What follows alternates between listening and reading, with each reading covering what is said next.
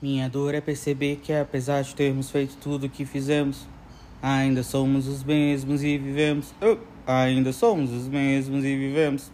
Ainda somos os mesmos e vivemos como os nossos pais.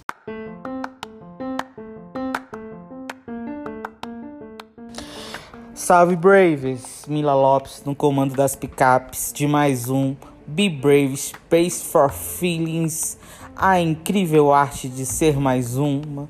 Mas isso é segredo de garotas. Vamos botar esses segredos em dia? Temos muito assunto. Vamos lá. Be Brave Space for Feelings no ar. Come on, guy. Come on, girl. Join us.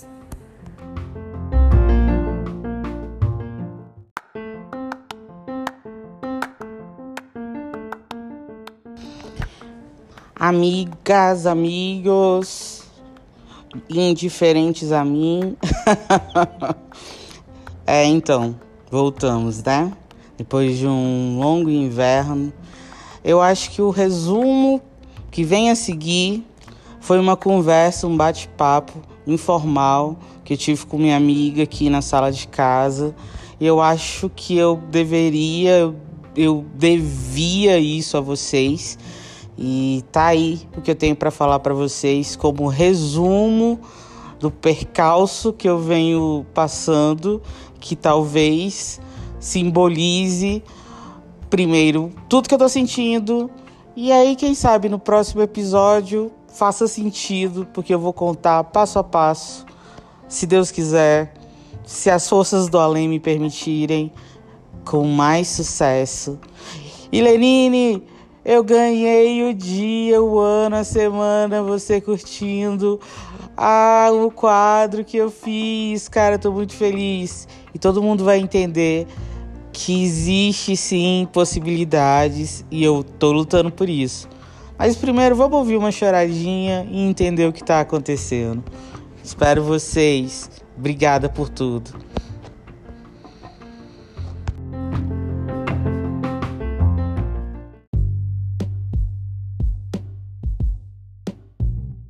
Eu acho sinceramente que às vezes falta um pouco dessa força que, a, que o Caetano tem. O Caetano, eu, eu tentei escrever isso, sabe? Falar que o Caetano ainda continua tendo uma força que é da juventude. Que ele mesmo falou que o que ele sente saudade da juventude é aquela força, aquela luz, aquele brilho que ele não sabe de onde que vem. Só que ele é um exemplo de que ele aprendeu a conviver com a velhice sem se tornar um velho. No sentido de que ele, ele continua acreditando nas coisas, ele acha que tem que ser dito, ele acha que as coisas podem melhorar, mesmo não agindo das, da mesma forma que ele agia como tinha vinte e poucos anos. Então, quando eu gravei essa versão, que é um trechinho só, né? Porque eu tava pensando, cara, eu, eu me vejo falando como a minha mãe. ah, depois eu vou comprar isso. Tipo, eu compro na volta. Ou então quando eu vejo nitidamente eu cantando as mesmas músicas que meu pai, né? Querendo ir no cruzeiro do Roberto Carlos, que eu não vou poder ir no cruzeiro, porque não tem cruzeiro por conta da pandemia, né, ainda. Então, assim, e daqui a pouco eu vou ser a mãe a ser lembrada, né? Os nossos pais, serei eu e o André. É, eu não sei até que ponto as pessoas conseguem perceber que quando eu falo de diferença social, eu não tô sendo óbvia. Sabe, eu tô tentando falar assim: uma mansão.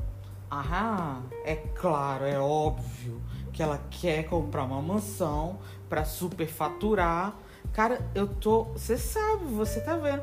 Eu tô há meses procurando casa aqui em Brasília. Há meses, meses, meses. Procurando o melhor custo-benefício. Há meses sem entender como é que funciona esse mundo de tanto luxo, de tanta riqueza. Por que, que eu quero isso? Porque eu, às vezes as pessoas elas não conhecem esse lugar. Porque para mim foi um susto a primeira vez que eu fui numa cobertura em, lá em Ipanema. Sabe assim, parecia a novela das nove, que você toma café, abre, lendo jornal assim, de frente pro mar. Eu fiquei, oxi, onde é que eu tô? Isso é real? né? E aí eu chego numa casa que tem portas de bronze. Eu falei, eu tô no céu, né? As portas de bronze. E assim, para um casal e uma, um filho, por exemplo. E eu vi outras casas também nesse patamar. E a última casa que eu, que eu batalhei preço e tarará, que eu não sei se eu vou conseguir ou não. E eu batalho preço tal. E, e assim, o empréstimo é no meu nome. Sabe? Eu nem sei se eu vou conseguir patrocínio ou não. Talvez eu vá passar a vida inteira endividada por um programa que, que, que eu quero muito que dê certo. E aí eu ouço que eu posso estar agindo de forma suspeita, que pode ser um ato ilícito.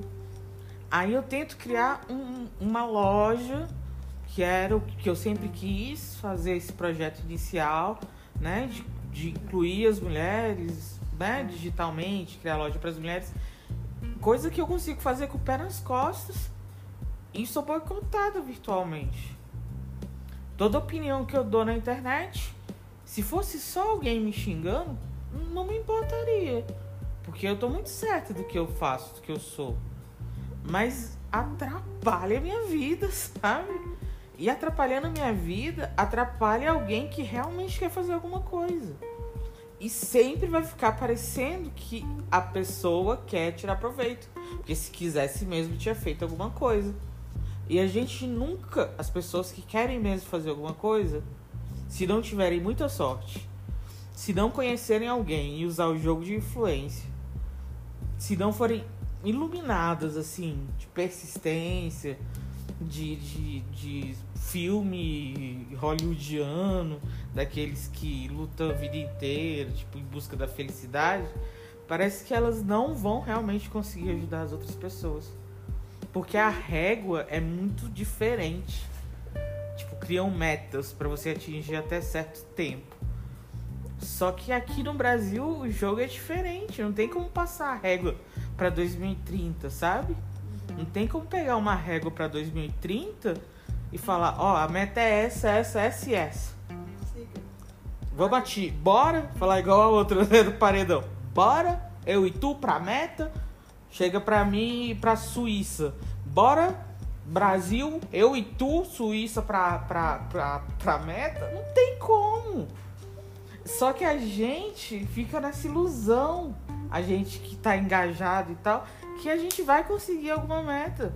Mas aqui é uma, é uma burocracia que só funciona para alguns. E eu tô culpando a minha falha por isso? Não. Eu só tô muito chateado. Porque assim, trabalhar de noite, de noite e levar porta na cara é muito chato, velho. Tô exausto, muito cansado. Mas isso quer dizer que eu vou desistir? Só quer dizer que eu tenho que aprender com Caetano, ouvir mais música dele. Só isso.